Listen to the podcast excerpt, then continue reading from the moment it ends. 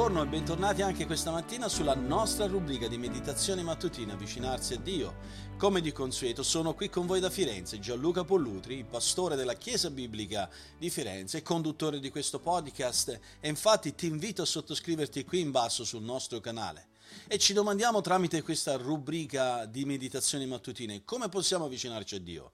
Ci avviciniamo a Dio tramite una meditazione quotidiana per l'approfondimento della nostra fede che facciamo andando con la nostra mente e con il nostro cuore alla parola di Dio per studiarlo nella semplicità, ma nello stesso tempo gustare la profondità dei suoi insegnamenti per vivere una vita che è realmente benedetta. Oggi voglio andare avanti con la, il nostro studio del versetto 5 di 1 Corinzi 13 e considerare questo tema, l'amore generoso. Infatti Paolo dice in questo versetto, 1 Corinzi 13, l'amore non cerca il proprio interesse.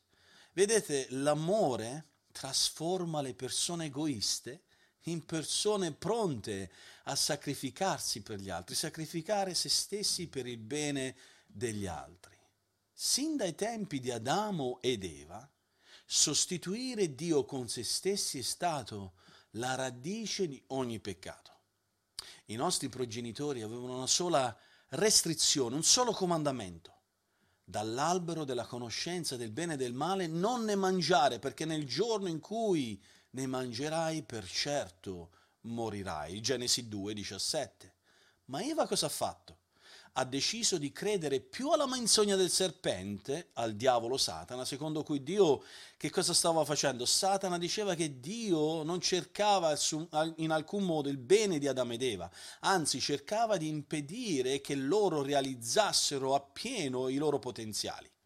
E così, eh, secondo quello che ha detto Satana in Genesi capitolo 3 versetto 5, Eva mangiò il frutto proibito e prese di quel frutto e non diede anche ad Adamo e insieme fecero sprofondare l'umanità nel peccato e nella morte. Ma Cristo ha cambiato questa realtà quando è venuto, non per essere servito, ma per servire dare la sua vita come riscatto per molti, così come Matteo 20, 28 afferma a differenza di Adamo ed Eva, Cristo non ha cercato il suo conforto, il proprio guadagno, ma ha fatto tutto quello che poteva, il sacrificio ultimo necessario per redimere i peccatori perduti. C'è un'iscrizione su una lapide in un piccolo cimitero inglese che recita in questa maniera. Qui giace un avaro che viveva per se stesso e non si preoccupava nient'altro che raccogliere ricchezze. Ora, dove si trova? O come se la cava? Nessuno lo sa e a nessuno importa. Quanto è tragico passare tutta la vita schiavi del proprio egoismo.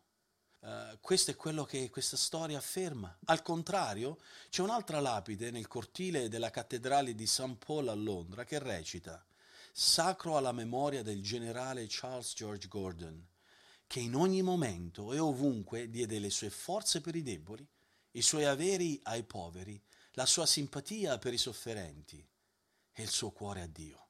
La prima lapide testimonia dell'inutilità della, dell'avidità e dell'egoismo, mentre la seconda testimonia della gloria, della generosità e del sacrificio di se stessi per il bene degli altri.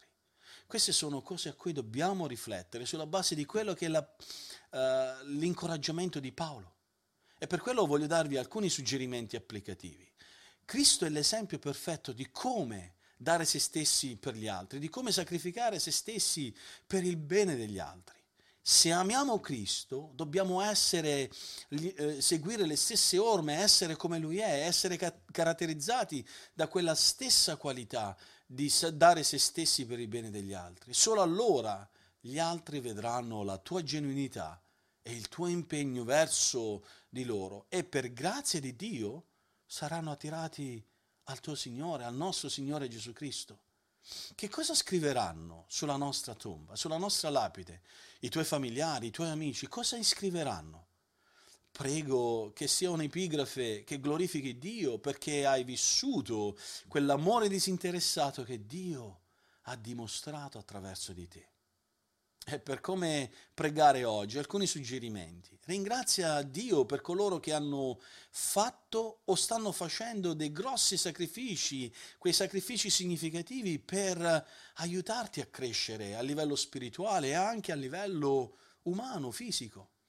Eh, cerca di imitare queste persone, ma più di tutto cerca di imitare le orme del nostro Signore Gesù Cristo e chiedi a Dio la forza per un tale compito. E per il tuo approfondimento, leggi 1 Corinzi capitolo 13 versetti 4 a 7 e fai una lista delle 15 qualità dell'amore.